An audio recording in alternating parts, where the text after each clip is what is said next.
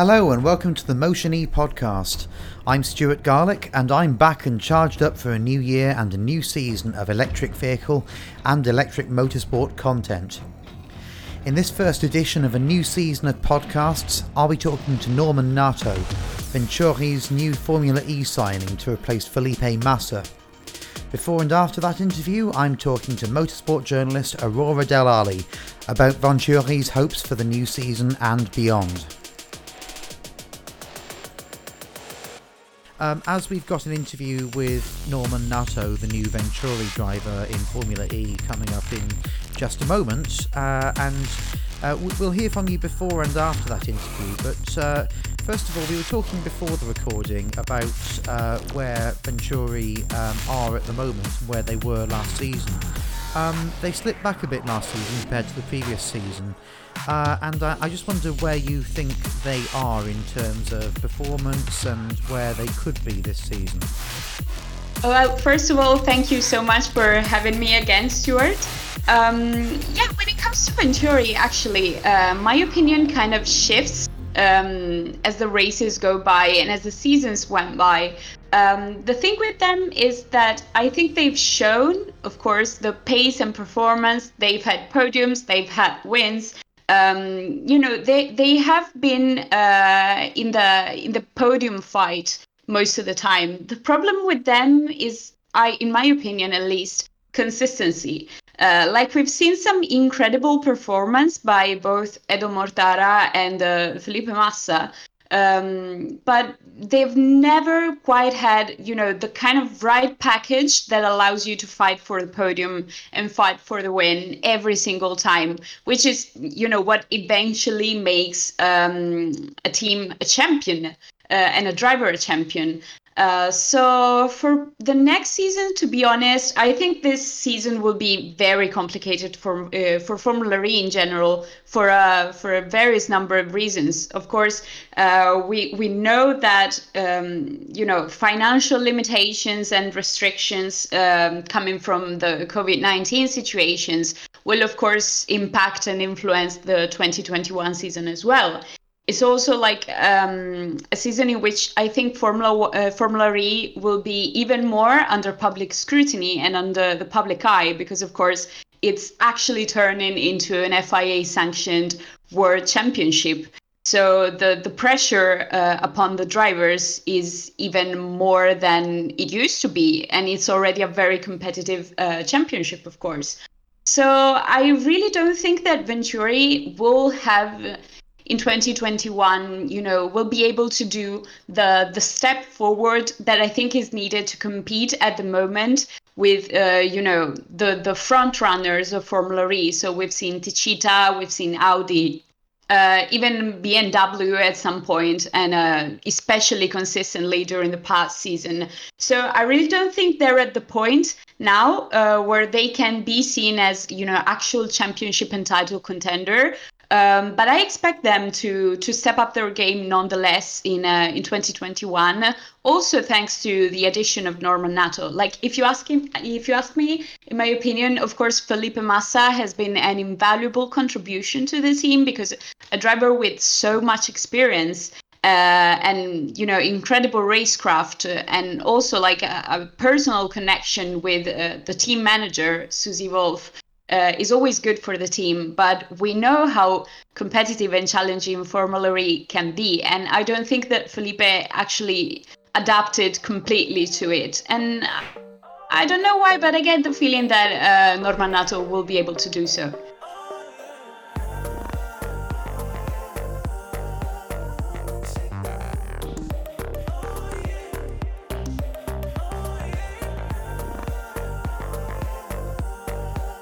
So uh, you're at uh, Venturi's uh, HQ in Monaco there then, yes? Yes, exactly. Like uh, we've been uh, working on the, on the seat for season 7 since yesterday. So this morning I was uh, still working the mechanics, like trying to fix like the last details and this afternoon I'm handling the simulator. All right. And um, maybe we can begin by talking about the simulator because um, obviously, as a reserve driver in Formula E, um, all of the reserve drivers spend a lot of their time in the simulator, uh, partly due to the lack of track testing time, but also because it's just the most valuable way to get information to the race drivers. Um, how transferable do you think the information that you get as a driver from the simulator is to, well, the season you're going to have on the racetrack coming up? Well, uh, to be honest, yeah, it's always difficult, like to replicate exactly the same condition, especially with the with the street circuits, where the grip is evolving massively, depending as well of the temperatures uh, and of the track and everything. So it's it's never easy to replicate as uh, hundred percent like it is in reality, but it's for sure like. Uh, and uh, it's mandatory in in, uh, in uh, Formula E to have a simulator. Like um, we develop, we use a lot of simulator to develop uh, the system uh, to get ready for the race weekend. For example, someone like me as a rookie, I have a lot to learn in terms of procedure for the race weekend. You know, it's not only about to, to drive and uh, this kind of Formula E. there's a lot to play with the steering wheel and to know about the system. So the simulator is quite important for this kind of aspect. But uh, it, you, you said you were a rookie. I mean, in one sense, of course, you are because you've not yet driven a race in Formula E. But in another sense, you're much more experienced than many of the people who've come into the sport. Uh, do you not think that that gives you something of an advantage because you have this relationship with Venturi and you also know the Gen 2 car very, very well at this stage? Well, uh, for sure, it's an advantage to the fact that I've been working for the, for the team for two years, you know, like I don't have to spend uh, time with people just to know them better. I mean, this is something really important to know all your team, all your mechanics, to have like the same language of communication is very important. And for sure, this is something like for me, it's clear because I've been working with them. Most of them are French. So on this aspect, for sure, it's an advantage. On the other hand, I only drove the car in reality two times for the rookie test in Marrakesh. So this year and last year. So obviously, I don't have a lot of mileage in the car yet. So that's why I, I'm, I'm saying I'm a rookie because yeah, I, never raced in Formula yet, and for me to be able to be quick and fast for one lap, it's something really different than being able to manage the energy to uh, avoid mistake uh, all the way along during the championship. So, so that's why when you arrive uh, in Formula E as a rookie, it's, it's never easy, even if you're able to show some good pace in qualifying what is difficult, I, I think, for culture is to be consistently like in, in the points.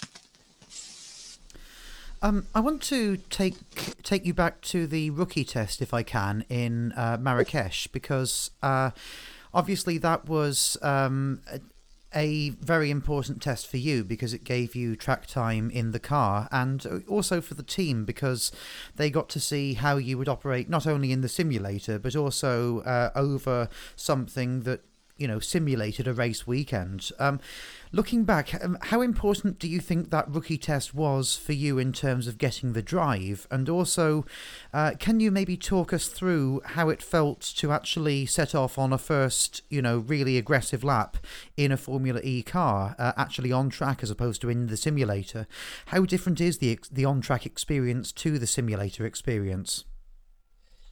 Uh, yes, it's quite important to to get some uh, track time, uh, especially when you're a reserve driver, because like you have to be ready for any situation. Like if, for example, another two driver cannot uh, cannot drive for any reason, you have to be ready and deliver the best you can. And for sure, like if he, if you never drove the car before or anything like that, it's quite difficult to to use 100% of the capacity of the car.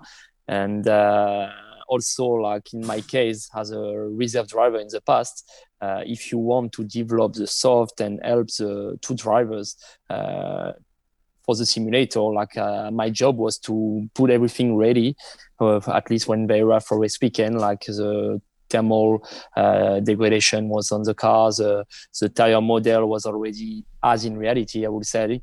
And it was part of my job to do this kind of thing. So if you don't have a feel with the real car, you cannot really do it. So that's why it was important to have some track time.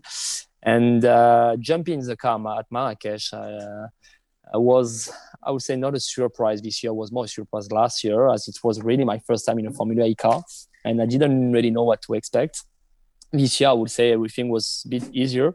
Uh, the simulator, uh, the preparation we did for Marrakesh was quite good because when I jumped in the car, I felt straight away quite comfortable in the car. And uh, for sure, as I say, like depending of the grip of the track and everything, it's really difficult to replicate in the simulator. But in terms of braking point and this kind of thing was quite realistic. So it was for sure a good help. One thing a lot of people say when they step into a Formula E car for the first or second time, or at least for, for their early tests, is that it's uh, quite difficult to control a Formula E car compared to the other Formula cars they've driven, uh, partly because of it being heavier and partly because of the uh, road tyres that, or the road style tyres that are used in Formula E. Um, how much was your experience like that? Uh, did you find it heavy and difficult to control compared to the other cars you've driven in your career? Well, the weight of the car, to be honest, is not so much of a problem like, because I drove some GT cars. I'm developing as well an hydrogen car, which is much heavier than a Formula E. So the weight was not really a surprise for me. It's more, the, uh, the fact that you have really like a little amount of downforce and I'm used to drive cars with downforce. And uh, the same for the tires, as you mentioned, like this kind of tire are really limited in terms of grip. So when you arrive, yeah, you feel like you have no grip.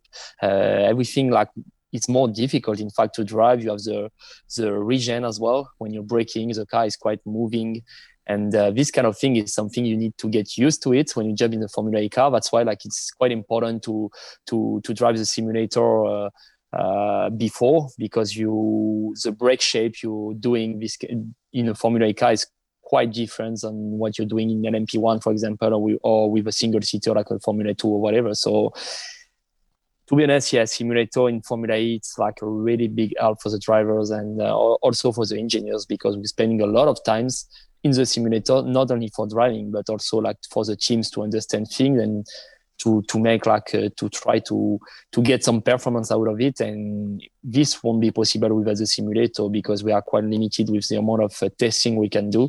So thanks to the simulator we can do a lot of things. Uh, you mentioned as well that uh, you you've been driving in uh, LMP1 for the past season, and um, I I would imagine that uh, thanks partly to uh, your team doing a brilliant job, and part, uh, partly, I'm sure you'll admit, to the balance of performance. You you had uh, actually a car capable of winning in that rebellion, and um, you you did a brilliant job yourself with Bruno Senna as well. So, I, I want to get a sense of uh, how it felt to be in a relatively small team compared to obviously Toyota, but to be competing and well getting those two wins as well uh, in the last WEC season. Was it a surprise? And um, also, what was it like to uh, to be to be actually claiming wins with Rebellion? Well, yes, it's a really good point. To be honest, when uh, for me, I'm quite new in endurance. I was like, it's only my second season, and uh, before that, I was driving an LMP2. So just making the step to an LMP1 uh, was obviously like something quite big because like the change, for example, at Le Mans, you're lapping lap time of 14 when an LMP2 it's uh, 24 so it's 10 seconds a lap. So just in terms of pure driving it's it's totally different.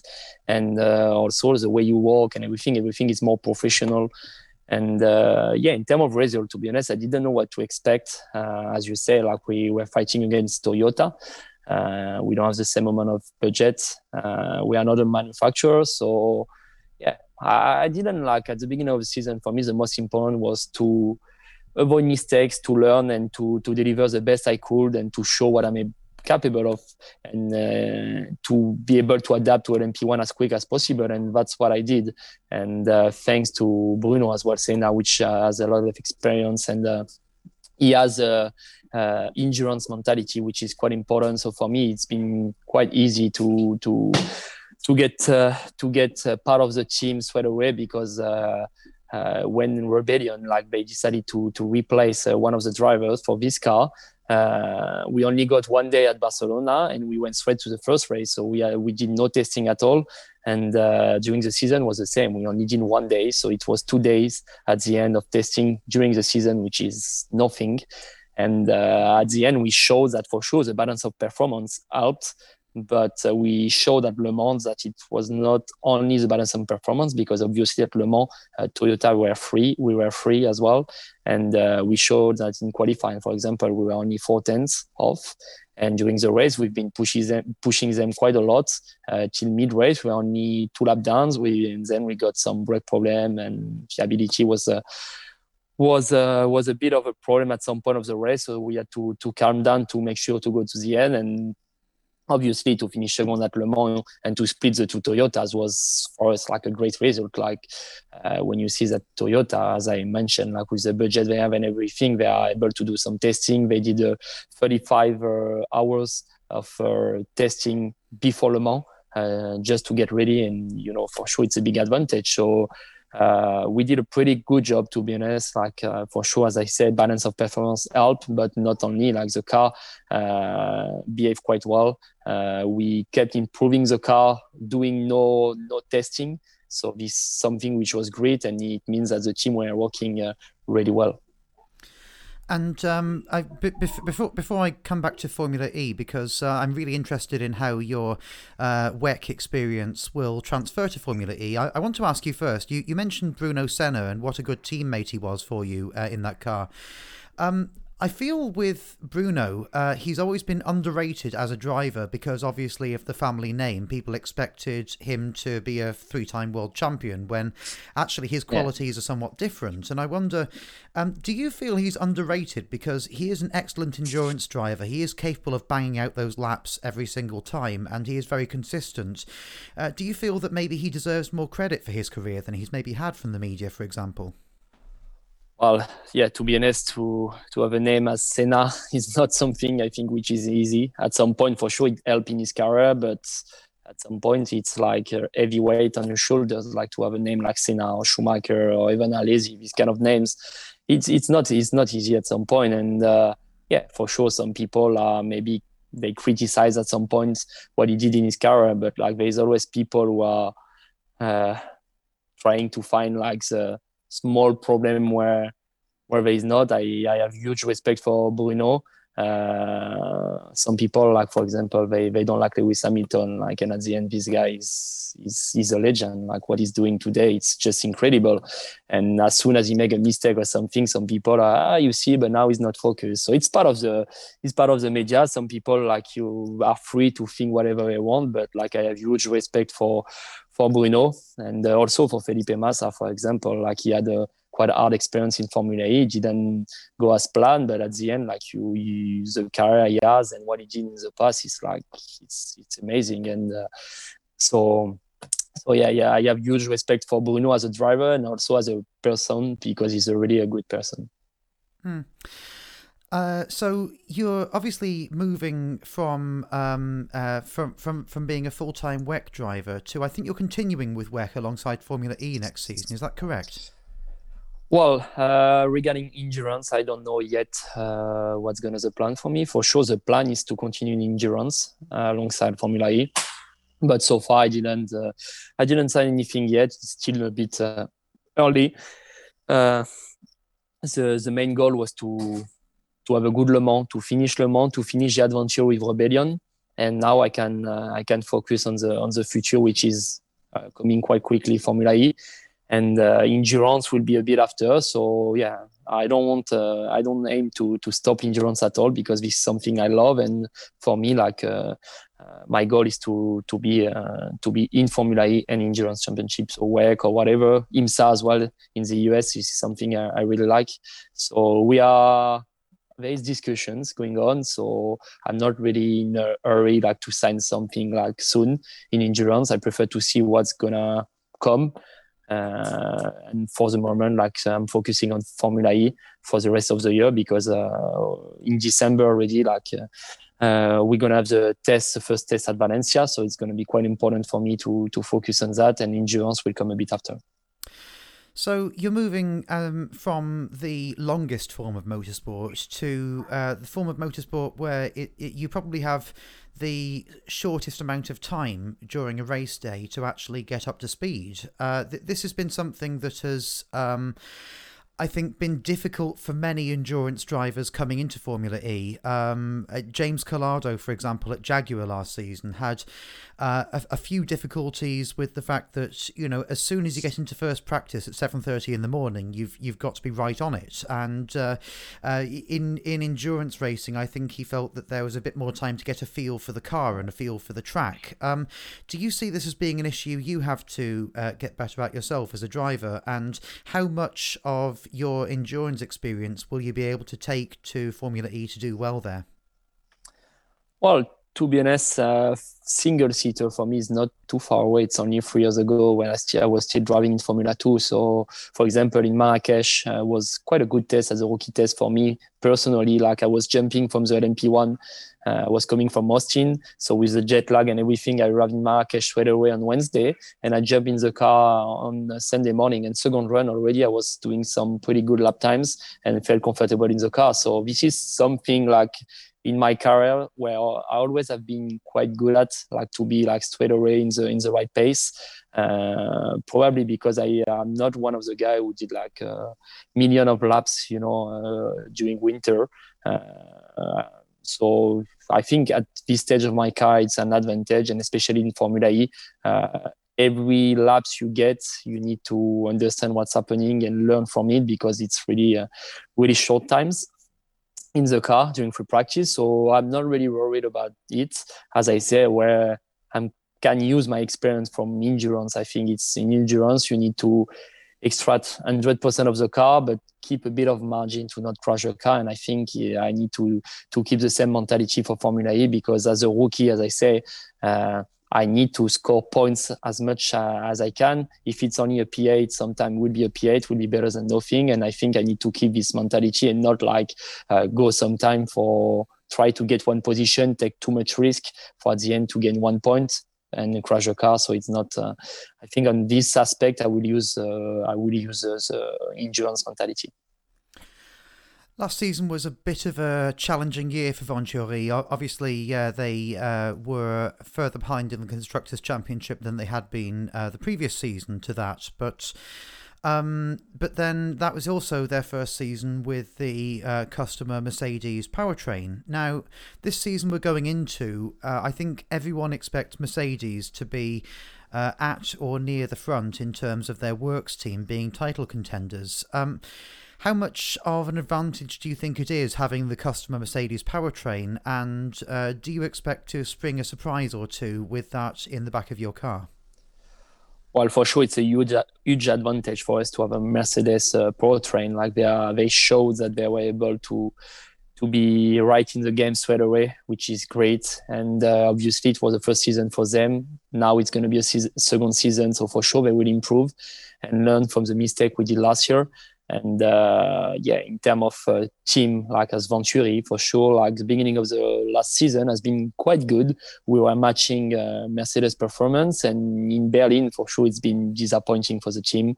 Uh, Mercedes, they showed some great pace and some great results.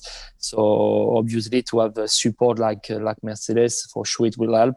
Uh, we need to use what they they're able to to to give us and.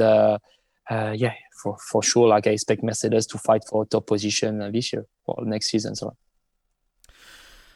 Um, and uh, obviously, uh, Edo Mortara has been with the team for a long, long time, um, as as as have you in your capacity as reserve driver.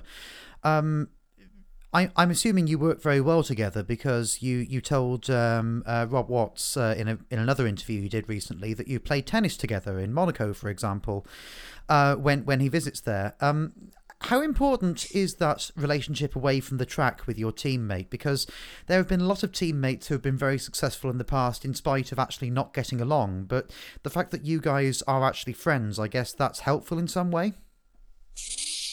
To be honest, I'm not, I'm not really sure. Like we are not forcing ourselves. I mean, to to go play tennis together or or being friend like it's it's natural. I mean like yeah, i like sports he likes sports he's a competitor i am as well. So we like to go and play together. Uh, but i mean if we for sure for the team it's easier to manage because if you have two drivers who are fighting to each other in the team for sure the team managers and it's uh, it's something you have to to deal with and be careful with. But for us it's not the case. Like uh, uh we are doing like a session in the simulator together. We are sharing information.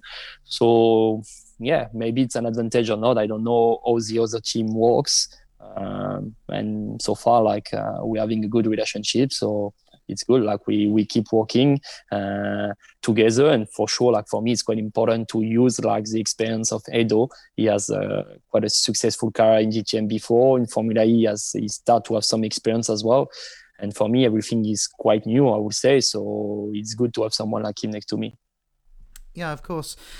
Um, when I look back at your career, obviously you've had success in Formula Renault 3.5, in uh, GP2 and Formula 2, uh, but I wonder um, if you can pick out maybe two or three drivers who were tough competitors, who were the toughest competitors in those junior formulae and maybe also in WEC, who would you say have been the toughest drivers to drive against, and who who are you proudest to have beaten, if if you have?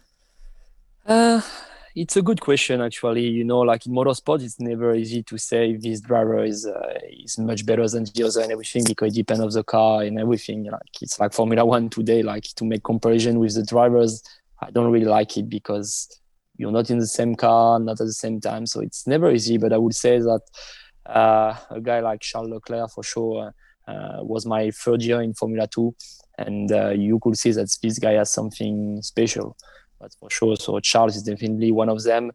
Uh, who else I'm thinking about? Uh, Stoffel Vandoorne as well. Uh, it's a, it's a good friend. I've been uh, I started my single seater career with him in Formula Four, and uh, we've been fighting together. So in Formula Four, Formula One, two liters, uh, 3.5 until GP2, and uh, yeah, it's one of the men I had huge respect as a driver. It's uh, it's someone who was always has been consistent in fighting for top position. So I would say yes, Stoffel and Charles uh, are definitely two of the drivers. Uh, I will not say impressed, but uh, and uh, yeah, it's two of the drivers where they like on track when you were following following them, you could see that they had something special. Yeah, uh, Charles Leclerc, of course, had that um, awesome season in uh, Formula 2 that took him straight up into F1. Uh, but uh, Stoffel um, is obviously someone that uh, everyone in F1 and Formula E knows very well. Um, he dominated that final race in Berlin, and um, I felt, and many other people felt, that it was really important that Mercedes uh, took that first win out of the, their first season as a works team. Um, would you rank him as your number one title contender out of the uh, out of the drivers that we can see lined up for next season, or do you think there'll be a number of drivers competing for that uh, championship? Oh, there will be there will be numbers of drivers. I think Stoffel for sure will be one of them.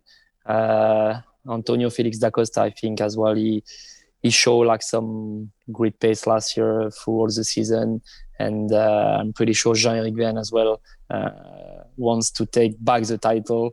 Uh, so, so I don't think it will be only one driver for next season. It will be a, a great fight, and I hope that in Venturi we we can be one of them as well. Uh, but before to think about like the win, as I say, like we need to to to learn from the, the mistake we did in the past to arrive at a certain point where we can consistently like score points and I'm pretty sure like if we make this step forward, then we will be able to play with uh, with top drivers and top teams.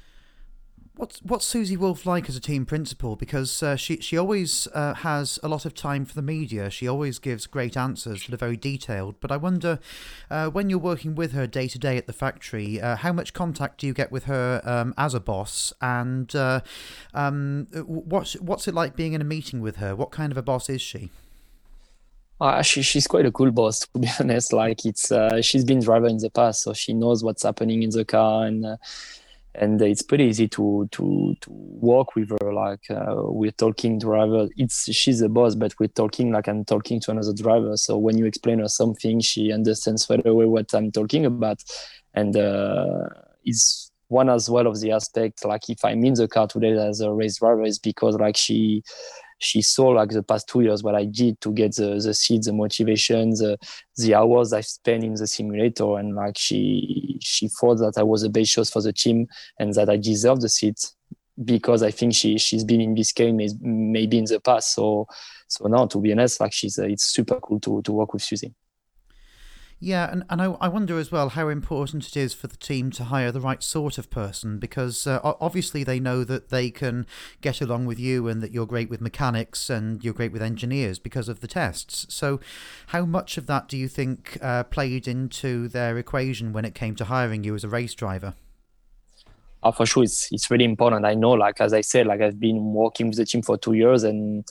Uh, to have a good uh, relationship with everyone is important for sure but like at some point uh, they were pushing for me because when I had the opportunity to jump in the car or when I was testing in the simulator and developing the, the system, uh, I was working with the engineers like Edo's engineer or Felipe's engineers and they they could see what I was able to. So plus we had a really good relationship all together. That's why like as well, uh, for sure the team were pushing for me uh, to get the seat and uh, it's uh, it's uh, it has a huge impact. I mean like to have a good relationship all together. Like sometimes like I have the the chance to live like near Monaco so for me i'm i'm coming to i'm coming to monaco just to have lunch with them you know sometimes i go i go do some uh, tennis or football with them and uh, it's it, it's always great to, to to mix fun and work because like if you always like focus on here work work work at some point it's like you need a bit more. I mean like if you want like uh,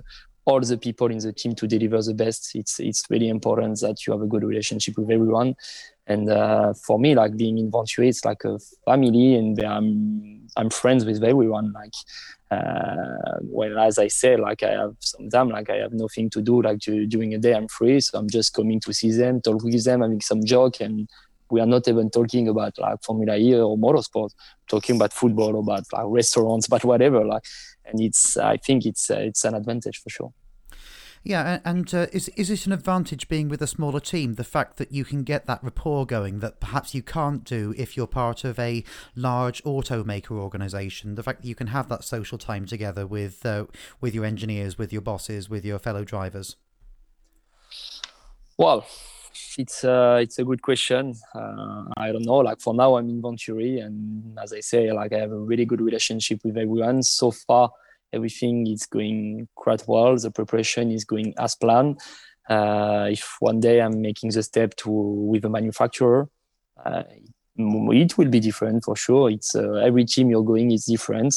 So I'm not thinking about like what the others are doing. To be honest, I'm just focusing on what we are doing, what I can improve, what they can improve, and, uh, and the, at the end, what we want it's the best result. So no matter like uh, if you're doing this uh, this way of working or another way of working like uh, at the end it's like the, the result will do on, the result will do on track will be the most important uh, final question, because I'm sure you've got lots of things to do today, uh, and I appreciate the time you spent with me as well. Um, I, I, want to know because uh, we've talked a little about the Mercedes powertrain and how it could be an advantage for you this season, but just generally speaking about being a customer team. Now, uh, there are obviously obviously disadvantages because the the works team will have uh, the the earliest knowledge of that powertrain. But are there any advantages to being a customer versus being a team that has to build its own powertrain? Do you think?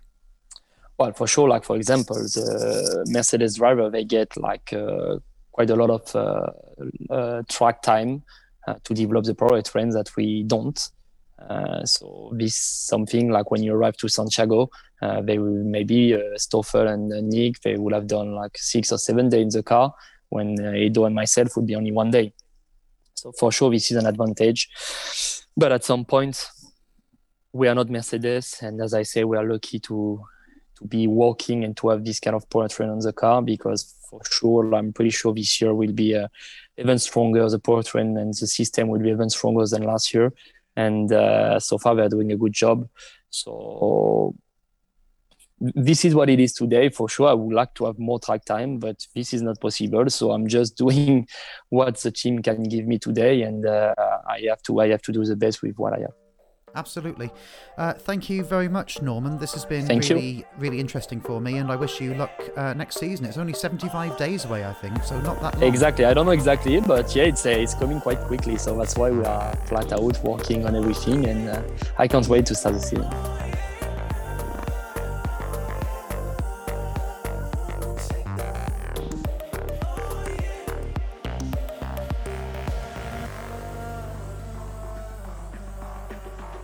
When Felipe Massa came into Formula E, he was um, obviously the person that Formula E used in their marketing, particularly around Saudi Arabia, and uh, he was uh, the driver who was seen as you know, potentially, uh, thanks to his F1 experience of almost winning the 2008 title, uh, potentially seen as a contender. And I think that we were very quickly disabused of that idea because um, he was very obviously slower and less consistent than Mortara, um, who himself had his issues with, with consistency uh, last season and the season before. But um, I just wonder how valuable Massa's contribution really has been to the team because they certainly haven't moved forward with his contribution. I guess uh, his profile has added something to the team's um, um, monetizability, but has he brought anything else in his two seasons with the team, do you think? Yeah, I wouldn't uh, necessarily pin, you know, the contribution that uh, Felipe has potentially given to the team down to, you know, performance. But I think that Drivers are also very useful in building team identity and team spirit.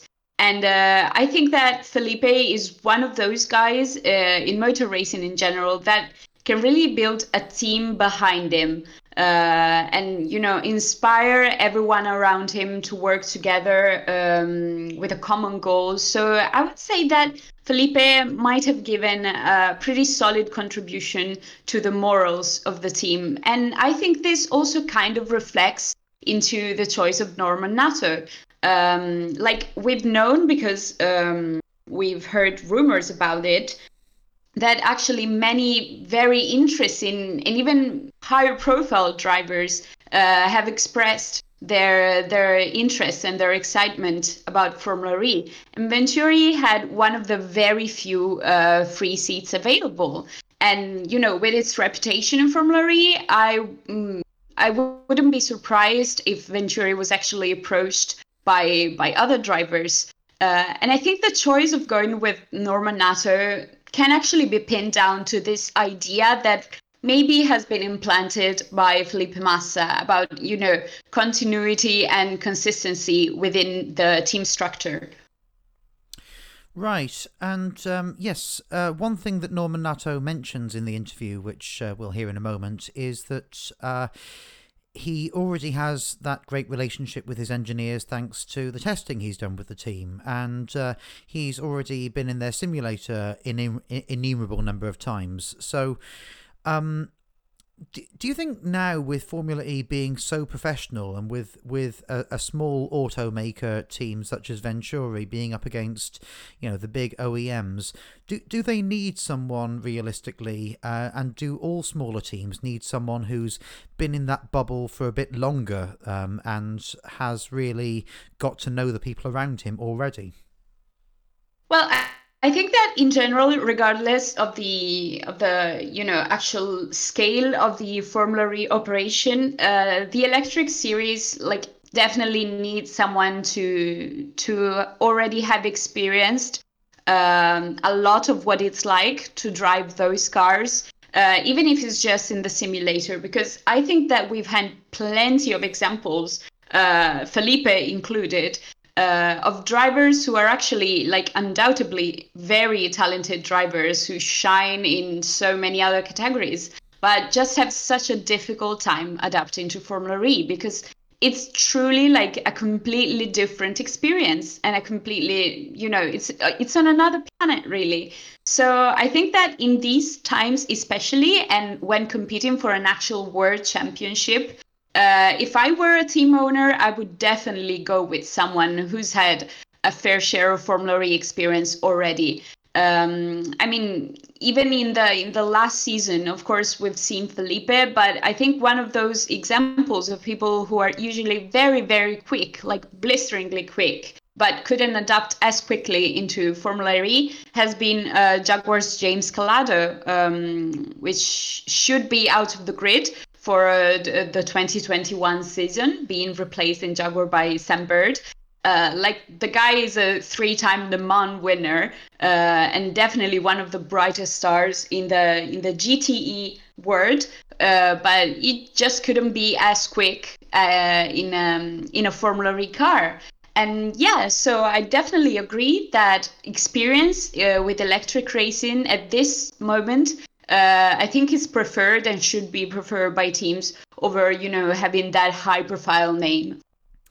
Yeah, um, James Calado is an interesting name to bring up. Um, he seemed to me, obviously, you have been around him a lot more than me through your coverage of GT racing, but he seems to me to be um, a quite introspective, uh, intelligent guy who maybe um, um, uh, perhaps had the kind of personality that meant he was not always kind of bright and outgoing. And when he was feeling down in the middle of the season about his performances, maybe he showed that. So maybe there is something in the whole thing of uh, bringing a, a kind of a positive, outgoing personality to a team as well, like you said a minute ago honestly like i have to agree with your depiction of uh, Calado's personality. As far as i've known him in uh, in gt racing as well uh, it's pretty much the way he handles um, you know being in the public eye and uh, being within a team. Like he's not a guy who's going to mince his words if he doesn't like how things are being carried out within the team uh, which personally that is something that i can appreciate in a driver. And you know i don't like those kinds of those kinds of you know always the good guy uh, type of drivers uh, which definitely exists and can definitely have a positive impact on a team. Um, but yeah probably that wasn't what jaguar needed at that point and arguably probably in formula e uh, it isn't something that anyone actually needs. Also considering that the scale of operations is way way smaller so you know building um, a team and building a relationship with the people you're with in the paddock is so so important um, but anyway speaking about you know le mans and uh, gt experience and anyway you know being in the world endurance championship paddock uh, nato also brings that kind of experience to the Formula E paddock again. Like he certainly isn't the first guy coming from WEC uh, into Formula E. Like the vast majority of his colleagues, um, mostly had experience in WEC and then came into into Formula E. But he's been an LMP2 driver for the past, uh, I think, three or four seasons. And we've seen how prototype drivers have adapted very quickly to Formula E racing. So I think we should also take that into consideration. What do you think it is that uh, makes prototype drivers so ideally suited on occasions to Formula E? Because obviously Nato is one of the best. He he, he was in the winning car twice last season with Bruno Senna in, in Rebellion Racing. So what what is it that allows them to adapt so quickly? Yeah, actually forgot he's not only like driving LMP2 as I was saying, but as you rightly pointed out, he has joined LMP1 for the for the current season. Actually, basically replacing um, replacing Andre Lotterer, uh, which has forsaken his uh, WEC duties in the in the past season to focus solely on Formula E with Porsche um, the thing about you know GT and prototype drivers into uh, being so quick into Formula E, I don't think it really um, stems down to to the car, especially because you know when you interview uh, drivers who have done prototype racing and Formula E racing, they will all agree that those cars have absolutely nothing in common. Um, I think that probably like the only thing that Nato could bring into the table is probably I don't know the hybrid technology of Toyota, but again, there's little to no transfer of knowledge into into Formula E. The thing is that usually in the GT and the prototype world, you have to adapt to a di- very different cars very quickly. Like these guys usually tend to go from I don't know GT3 cars to LMP2s to LMP1 to GTE cars like in the span of I don't know a couple of months because that's how you know the GT and endurance uh, motor racing world works. So I think yeah they they bring into the table some kind of flexibility that formula drivers usually don't have.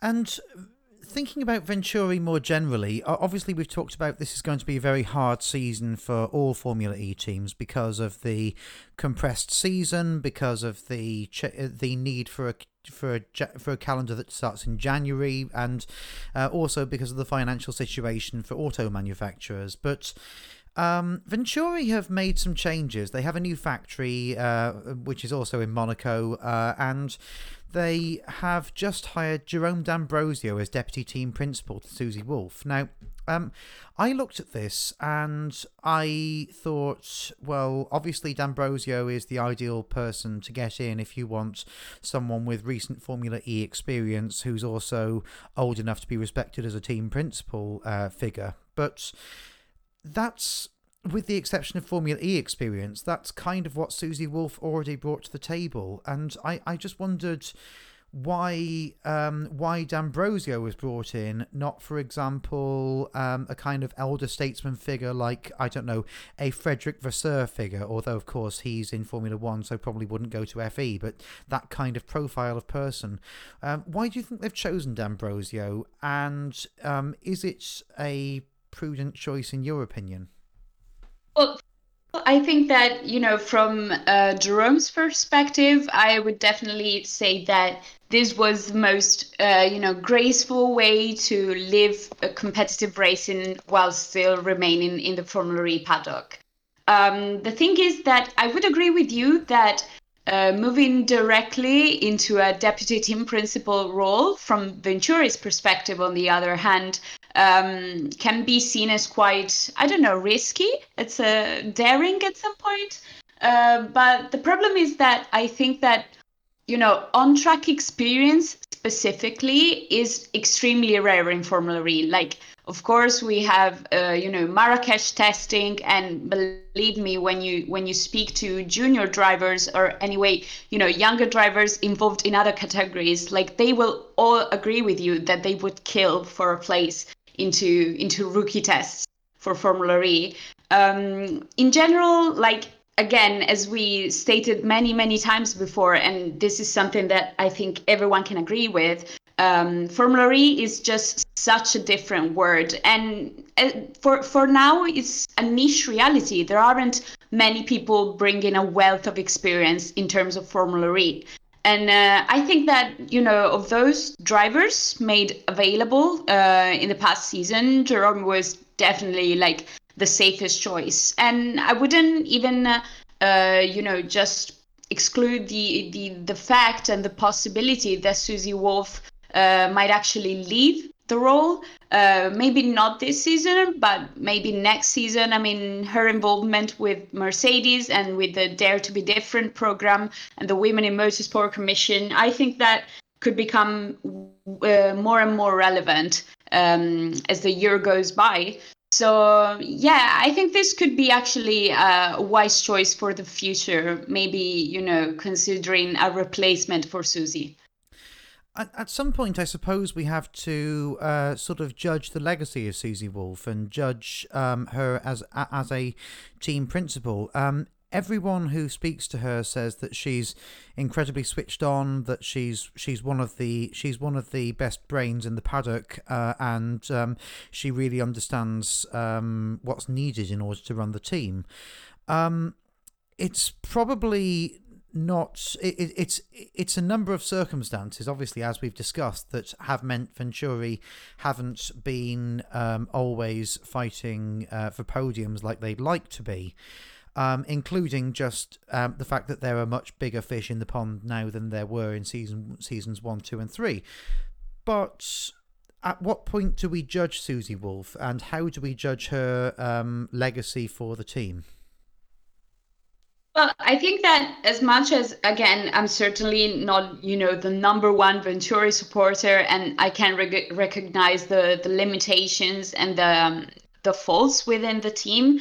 I think that you know most of what constitutes uh, Susie Wolff's legacy into into Formula E is also like a string of generally bad luck. Um, we've seen many races in which both Mortara and Massa uh, were actually able to compete for much higher positions. Uh, but then, you know, luck completely failed them. Um, another thing that I really don't think really depends on Susie Wolff. Of course, she's the team principal, so uh, kind of every single responsibility falls on her. But I wouldn't say that the reliability of the Venturi powertrain, which sometimes lacked, can actually be, mm, you know, pinpointed down to to to Susie Wolff. Uh, one aspect which I think that was something on which she could have been better, even just in you know um, implementing a different teamwork strategy and being maybe a bit harsher with the right people has been uh, uh, some incredibly silly strategy errors. I remember, I think it was as the start of uh, season six or maybe the end of season five. Honestly, after COVID 19, uh, you know, the months have been kind of blurry. They all blur together. yeah, exactly. Uh, but we've seen mm, at least a couple of times, if not like three or four times, uh, that either one of the drivers couldn't finish the race um, because of energy management. That I think, like, it's, it's such a clear mistake from, coming from the pit wall, which is not something that I think, like, a serious contender for the championship uh, can actually allow to happen. Like, we haven't seen this happen to to Audi, for example. Thank you for listening to this edition of the Motion E podcast. Uh, and um, if you would like to uh, get more of this, then please follow us on Spotify, Apple Podcasts, or wherever you get your audio from. Uh, you can also support Motion E on Patreon, and uh, that is a big part of what makes uh, what we're doing here viable. So thank you for those who are already doing that. And uh, for as little as a dollar or euro a month, you can get some pretty good content there. So Aurora, thank you so much for coming on and talking to us about Venturi. And um, hopefully we'll have another one of these where we focus on a particular team very soon. So we'd love to have you back uh, if you're free then as well. Thank you very much, Stuart, and it's always a pleasure for me.